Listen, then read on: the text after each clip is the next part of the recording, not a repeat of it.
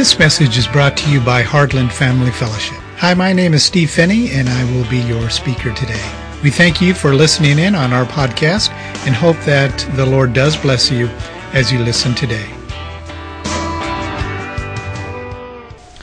The importance of pictorial Hebrew due to the fact that the book of Revelation has individualistic character. The writing of John may be misunderstood by a reader who does not understand Hebrew history, culture, customs, and manners. God is consistent in revealing himself in the very manner he did from the beginning of man's time. The symbolism and, and dramatic representations are impossible to understand without the Holy Spirit bringing the truth to the surface. God is Hebrew, and it takes the Holy Spirit to interpret the Hebrew foundation of the book of Revelation. Critical piece. Through centuries, many different approaches and, and methodologies have been used to understand this book. There are four primary views. Any theologian or wannabe theologian that's listening to this message right now will know exactly what I'm talking about. These are the four views. At the top of this slide, we have a pictorial of the Revelation general timeline. I first want to explain this timeline to you. You have from the Old Testament forever that way, and the New Testament and New Living forever the other way. It's called eternal life.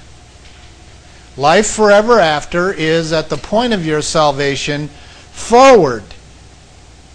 Bad theology. You don't have life forever after. You have eternal life when you get saved. It means it's forever that way and it's forever that way. Big difference. If you base your theology of salvation on forever afterlife, you're going to get stuck in the futuristic view of the book of Revelation, which is why we have that view with, with many theologians. They refer to your life in Christ started when you became born again. They don't understand the chosen elements of forever past and forever future, which is eternal life, the life of Christ. That's why you have these categories of theologians, is according to their view on salvation. Theological views always are rooted in the theological or the, t- the teacher's view of salvation.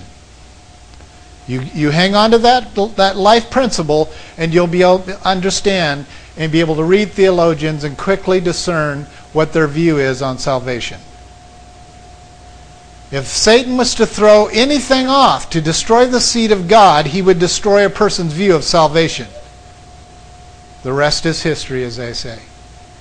Because you can get someone to think they're saved and they're as dead as a doornail, and they eh, die and they stand before the throne of God someday, and Jesus looks at them and says, I don't know you. And the person says, wait a minute here, I preached in your name for 43 years. I casted out demons. I, I mean, I was there for you. And Jesus is going to look at him. He's going to say, what? I never knew you. Be gone from me, you wicked and evil generation. Go. That's where the 90% are going to be. Why? Because they believe lies about salvation, which is what builds these four views you have before the birth of Jesus the foundation period. This is God, as a Hebrew, building a Hebrew foundation for his son to be birthed into. A good, righteous Hebrew father will always lay the foundation for his family before he starts having children.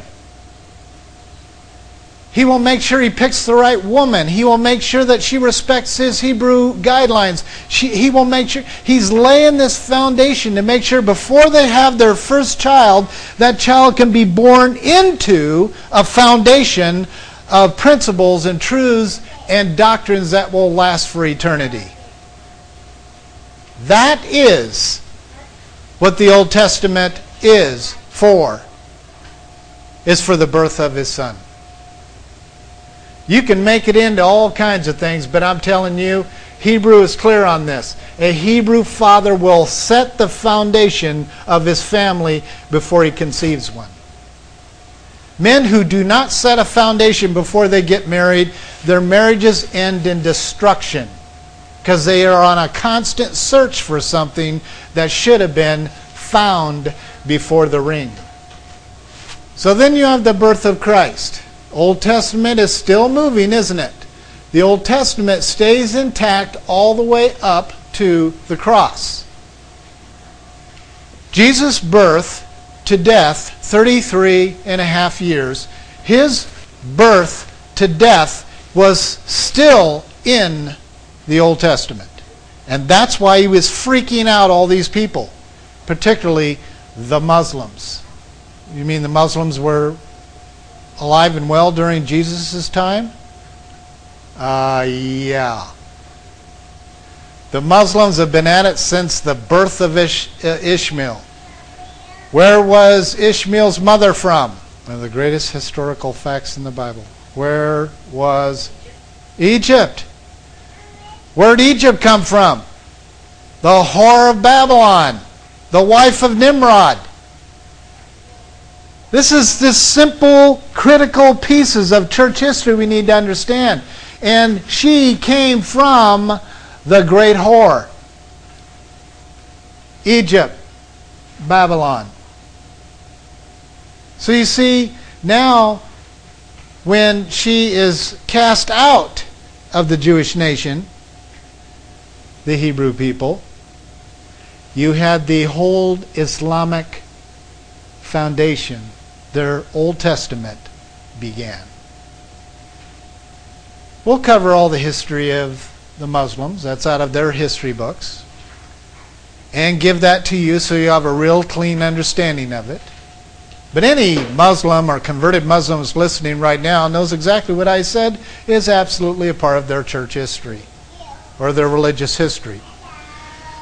So, he created some enemies during this 33 years, or 30 years, depends on which view you want to take, but he basically aroused the enemy. Muhammad was doing his thing about that time. They were warming up for their great leader, their Christ figure. So there was a lot of politics going on that led up to the cross. Then the death of the cross closed that book of the Old Testament, opened up the new covenant. The old covenant has been closed and finished and fulfilled, and now the new covenant has been opened up. And that is classified as the New Testament. From the cross to the last disciple dying physically is what is classified in church history as a transitional period. During Jesus' preaching before the cross, there were thousands of people who chose to believe by the hearing of their ears. Did they have the Holy Spirit in them? And I hope you listen very, very carefully to this because this is where the emergent church came from. Were the disciples Christians? Most say, of course, they were Christians. You just deny the cross. You just denied the reason for the cross. You just denied the passageway of the cross. I did not. Yes, you did. The cross is for the purpose of entrance, it's the birthing canal of the born again experience. No, the disciples were not indwelt Christians. Were they Christians? Yes. They were Christ followers. So there were thousands of people who heard by the hearing of their ears. The transitional period of, of the gospel is Christ, before the ascension, the groom ascending, he said to the disciples this very significant doctrinal position. He was getting ready to ascend. Peter says, Whoa, whoa, whoa, whoa, wait. Where is this? Where's this gift that you promised us? I must go that it must come. You see, when He ascends, then the Holy Spirit descends and starts the age of dispensation, the age of grace. And you see, the Holy Spirit couldn't. The Holy Spirit has fallen upon people since the, the, the first day of creation. But for the Holy Spirit to fall upon them and indwell them, this is the moment of dispensation, the age of grace. He told them to go to go lay hands on those believers so that they too may be filled with the Holy Spirit. The reason why that the second blessing, baptism of Holy Spirit, was birthed in the 1300s was a revival of this age, this period of transitional doctrine. Someone got the bright idea that you have salvation and then you have filling of the Holy Spirit. Wrong. You have Christianity, hearing by the hearing of your ears, and you have being born again. Well, it took off, primarily in England. And revival swept throughout the lands of the world. And you now have the charismatic view of salvation. It's always about salvation. In actuality, it was a transitional period. The disciples had to go back to all those people. This is what the book Acts is about. Had to go back to all those people and lay hands on them so that they may be filled with the Holy Spirit. Because they heard by the hearing of their ears, they were choosing to follow Christ, i.e., the name that was given to them during that time called You are Christians. You are Christ followers. You're doing business with Christ. It's a good label. It just happens to be the same label the Antichrist will use for global religion Christianity, Christ follower. The question is who's your Christ? Who's your Messiah? That's a good question. Most Christians today don't care as long as he's nice and wears pleated pants and has bleached hair and blue eyes. Sound a little familiar? Sound like Germany a little bit? You see, Satan has been preparing that perfect look for a very long time. And he will show up in a very charming disposition. Then you have, from that moment forward, every person that got saved after the ascension received born again, Holy Spirit is the same doctrine at the same time. That's when they got it.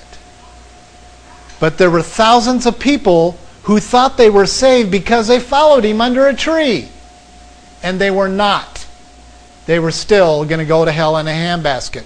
That was the passion of the disciples getting to all those people saying, You must receive the Holy Spirit. We must lay hands on you, pray over you, so that you may receive the Holy Spirit because they were believers by the hearing of their ears.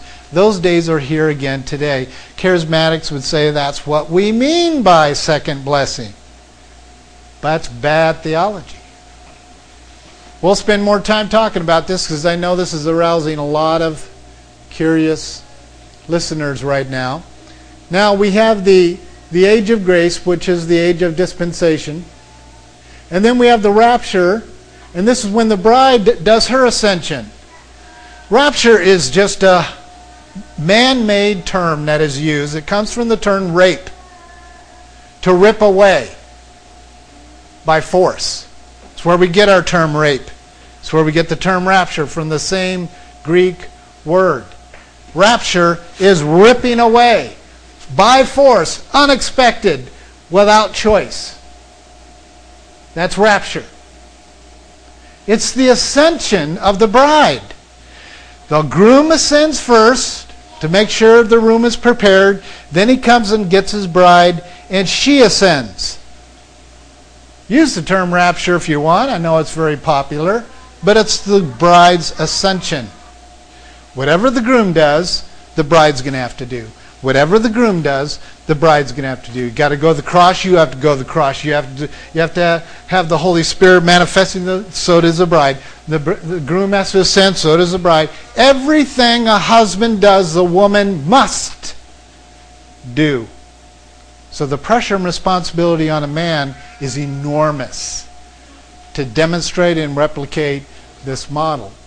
Then you have the seven year of Satan. If you're Muslim, that's the seven year reign of the Mahdi. And during, for the Muslims, those of you who are listening, and I know we have lots of you listening weekly, the Mahdi is going to reign for seven years. And during that seven years, he is going to kill the Antichrist of Europe. This is right out of your books. And that Antichrist in Europe is going to be fatally wounded. But what you do not know is he's going to come back to life. He wasn't really dead, he was just fatally wounded.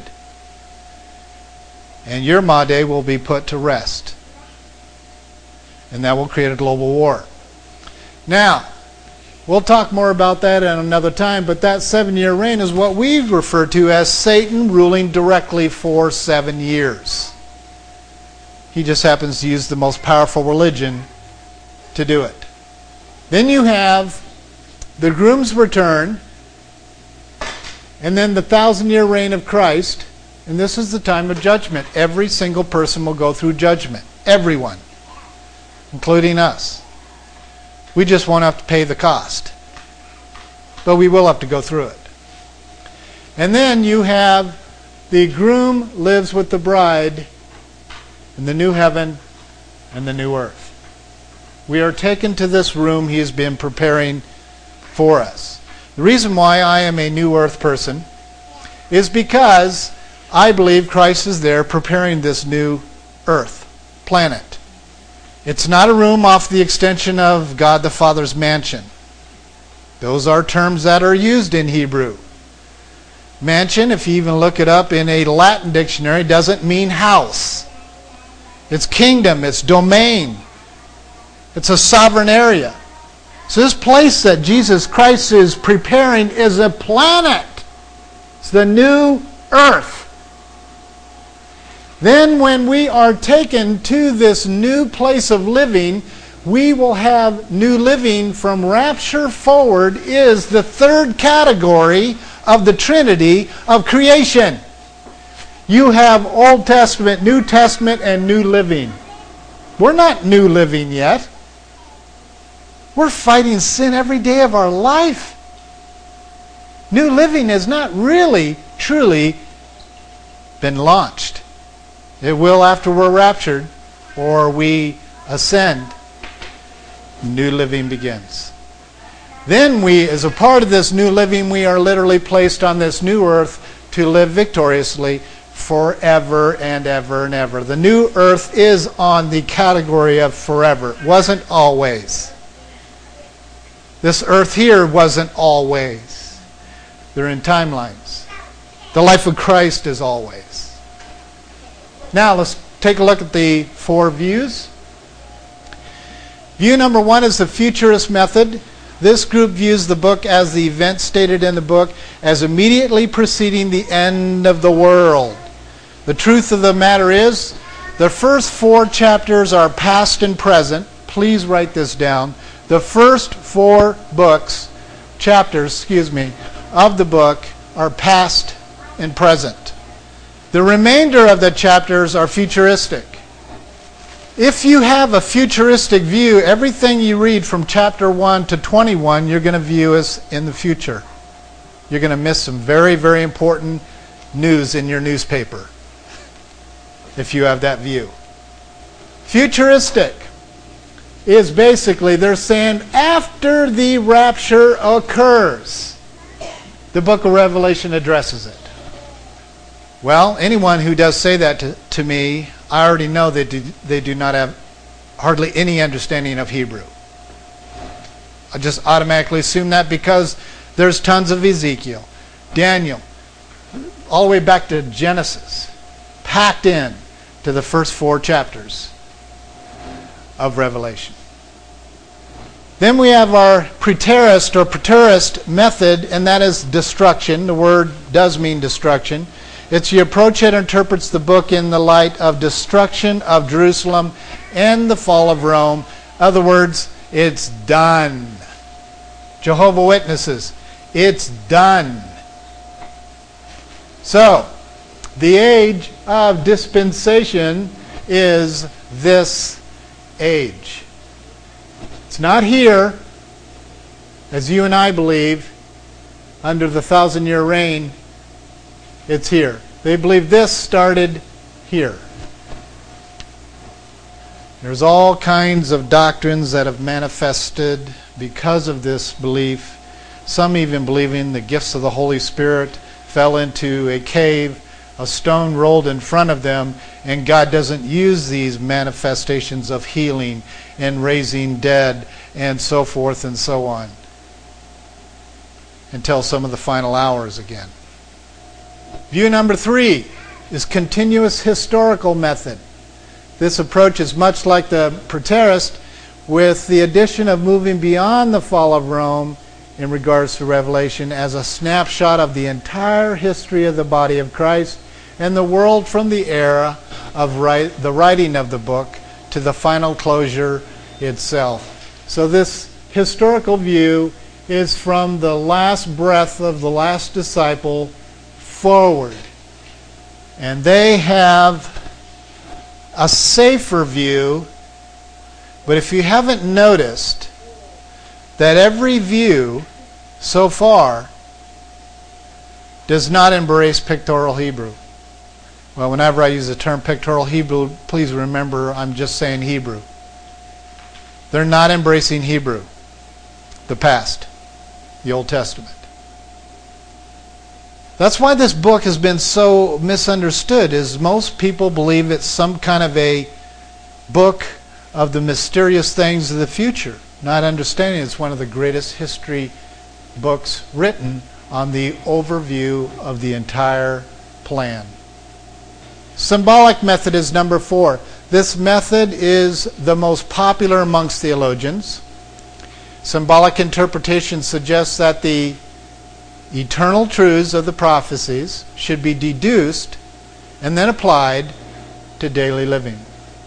That would be like looking in the book of Revelation and using this chapter, this verse, and you are using the verse as comfort. And, well, you know, I know that God's talking about some kind of angel opening up a seal, and the seal is d- disclosing a true passion for the love of Christ in the martyrs and the, and you and they they take all of that historical data and they turn it into a personal mushy mushy being ministered to by the Holy Spirit piece of truth.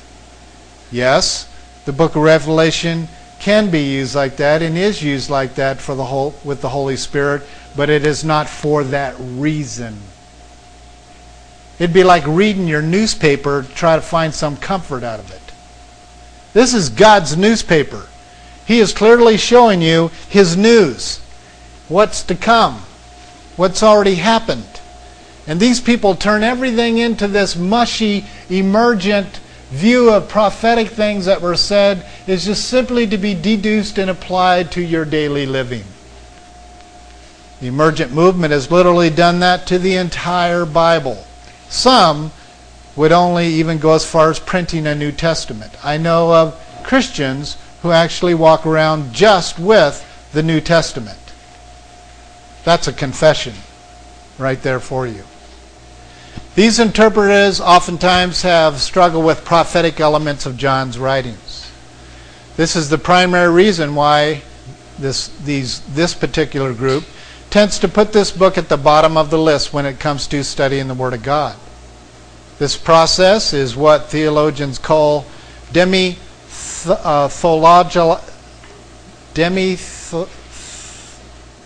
tried to say this again last night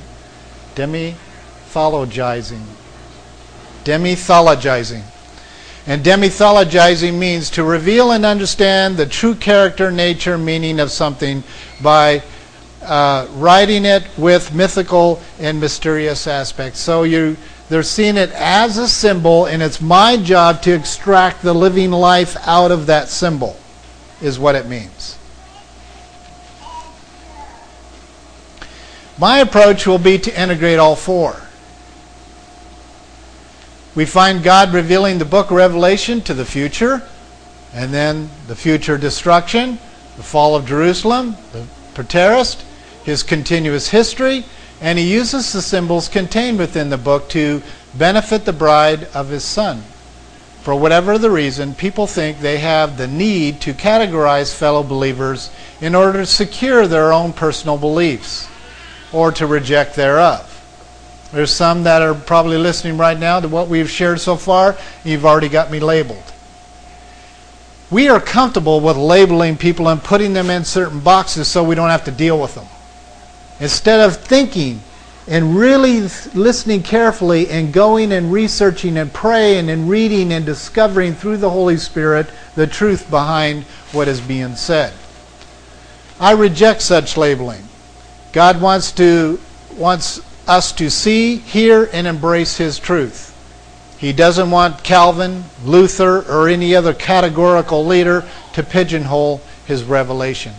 This book is, and I'm referring to the, the, the book of Revelation, is so holy and pure that God said in the last chapter if any man adds to this book or deletes one jot or tittle, which is a Hebrew concept, is removed from the book of life. It doesn't say that about Ezekiel. It doesn't say that about Matthew. It doesn't say that about James. It says it about the book of Revelation. You mess with this book. And I'll take you right out of the book of life. That's the only time in the scriptures that even give hint to you losing salvation. One of the many eternal blessings connected with the Holy Scriptures is that because each writing is timeless, it becomes very timely. Anything that is timeless is timely. You will not find any other book in the Bible truer of this than the book of Revelation. Consider this. A book that was written almost 2,000 years ago has hit its mark 100% of the time since the day it has been written. It is like that television show that they put together of the cat bringing a newspaper to the, the, to the door and the guy would get up every day he would open up his door he'd grab the newspaper he would open up the newspaper and what would he find? Tomorrow's news. Not today's. Tomorrow's news. That's the book of revelation. Except for god had a special section in there of past news present news, tomorrow's news. No, that's too weird for us, so we don't mess with it. Here's a fun fact for us. Did you know that in order to become a CIA agent, and I know this personally, not as me as an agent, but I know an agent, and uh, you must study the book of Revelation as well as the major prophecies of the Old Testament. You do not have to study, unless you are being put into the religion department of the CIA, you do not have to study the Quran or Book of Mormons or any other religious documents. But every CIA agent in their training must study the book of Revelation and certain prophecies of the Old Testament. Why? Because they know, even as governing authorities that God is hitting the mark 100%. For those of us who are bridal members of Christ, we have the indwelling life of Jesus Christ inside of our mortal bodies. The book is our roadmap, the big picture of where we came from, where we are, and where we're headed. Now it is time to learn and to read and to learn how to read the map itself. The eternal message of this book is that Christ, our husband, is coming back for his bride. After removing us from this mess, he takes matters into his own hands and destroys anyone, man and spirit, that offended his woman, the church. It won't be pleasant to watch. It will be horrid to hear and grievous to be a part of. For many of them will be our family and our friends. If you try to complicate the scriptures, we are complicating marriage. Marriage is real simple.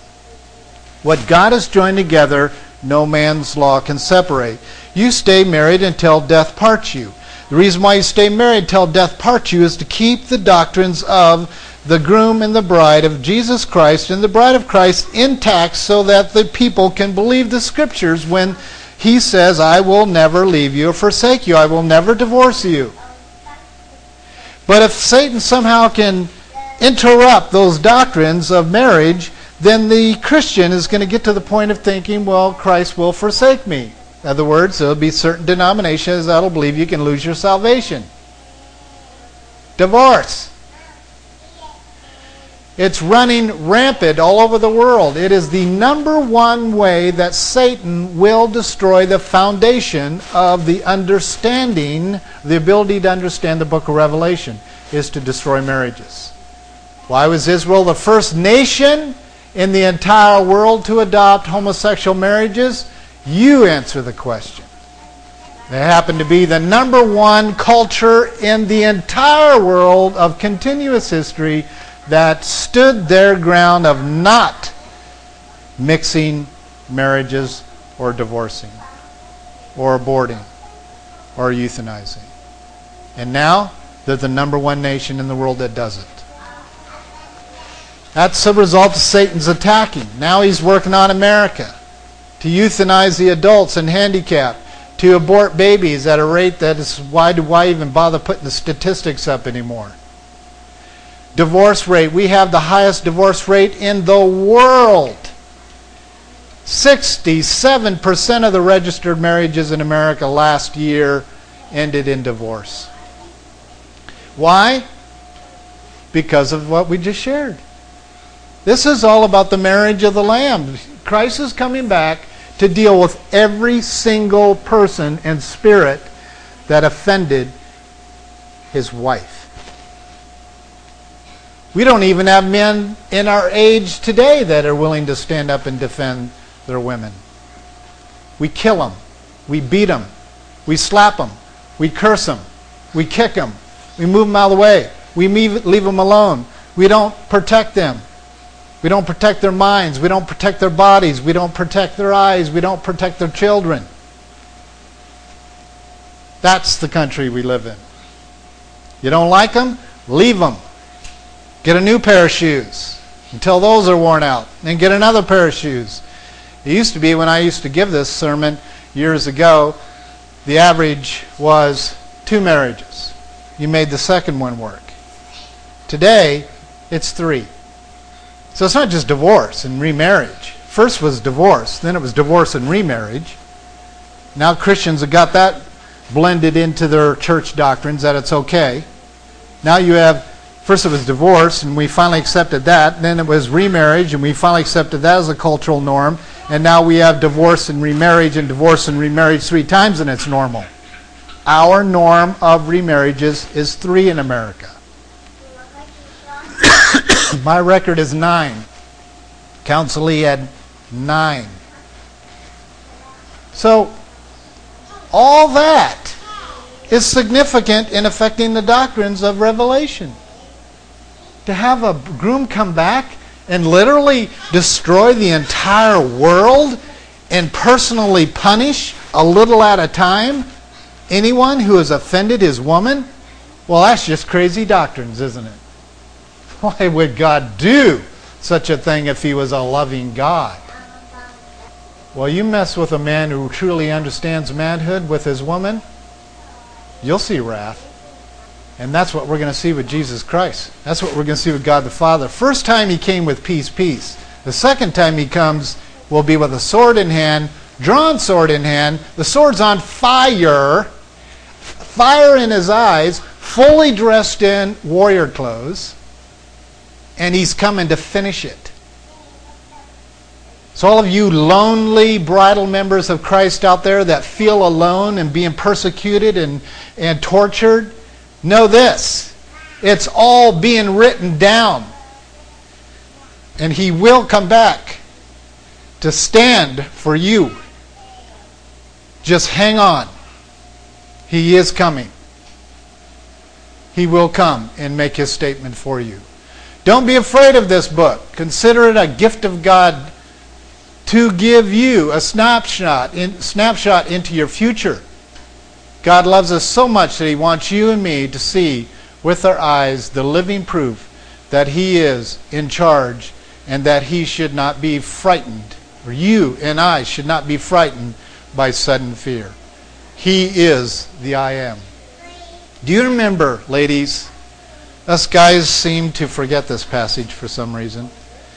Do you remember what Peter told that gal who spoke up about her disobedient husband to the word?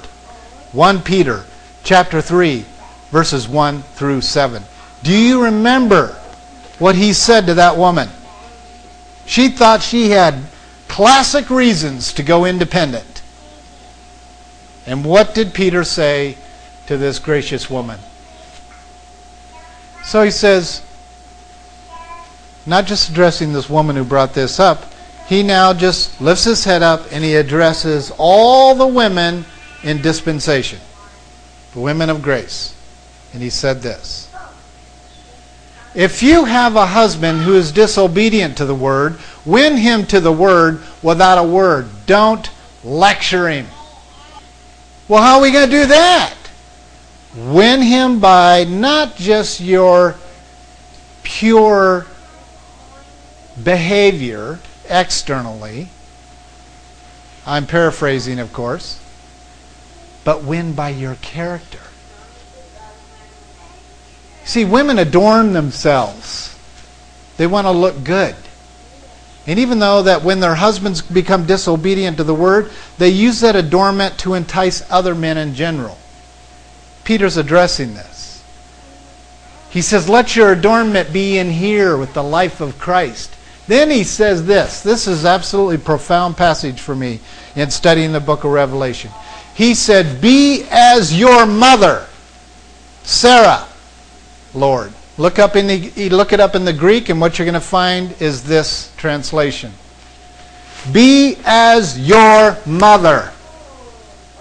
And then you if you gave the Hebrew definition of Sarah, the passage will just simply blow you away. But be as your mother, Sarah. And submit to the point of calling your husband owner. He owns you. That's what Lord means. Doesn't mean God. It means owner. And do not be frightened by sudden fear. Doesn't say fear. It says sudden fear. Sudden fear is this. That's sudden fear. It's like, it's like a bang. It's like a loud balloon behind you. It's like startling you. That is what throws the bride of Christ off is, hey! The enemy just frightens you, scares you. And he's saying, don't, don't be frightened. Don't react by their words and their ridiculous behavior and their, their ungodliness. Just don't, don't react. Just submit. Just continue to consider him your owner.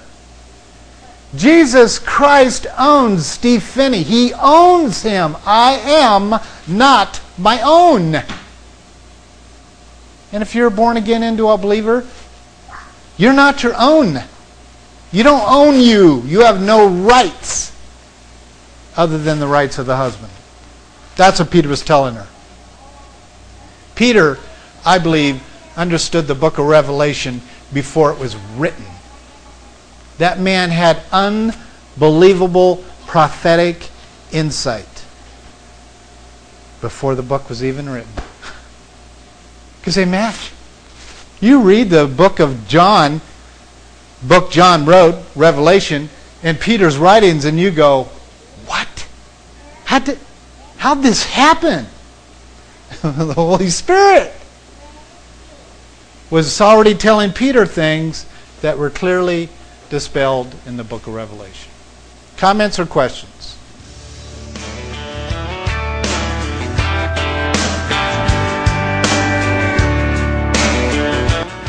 Thank you for joining us today. Heartland Family Fellowship is a local church plant here in Sterling, Kansas. Our fellowship includes the family and all levels of worship. Our mission is to bring families back together spiritually, relationally, and physically. Many people ask us, what does that really mean or how does it benefit them? Well, it means that you can bring your entire family to any of Heartland's events. And we will work to keep the focus on God, Jesus Christ, and the body of Christ without dividing up the family at the front door. If you're interested in learning more about our fellowship or other family integrated fellowships, please log on to our website. That is www.heartlandfellowships.org. We thank you for joining us. Get yourself in a bind, lose shirt off your back. Need a floor, need a couch, need a bus fare.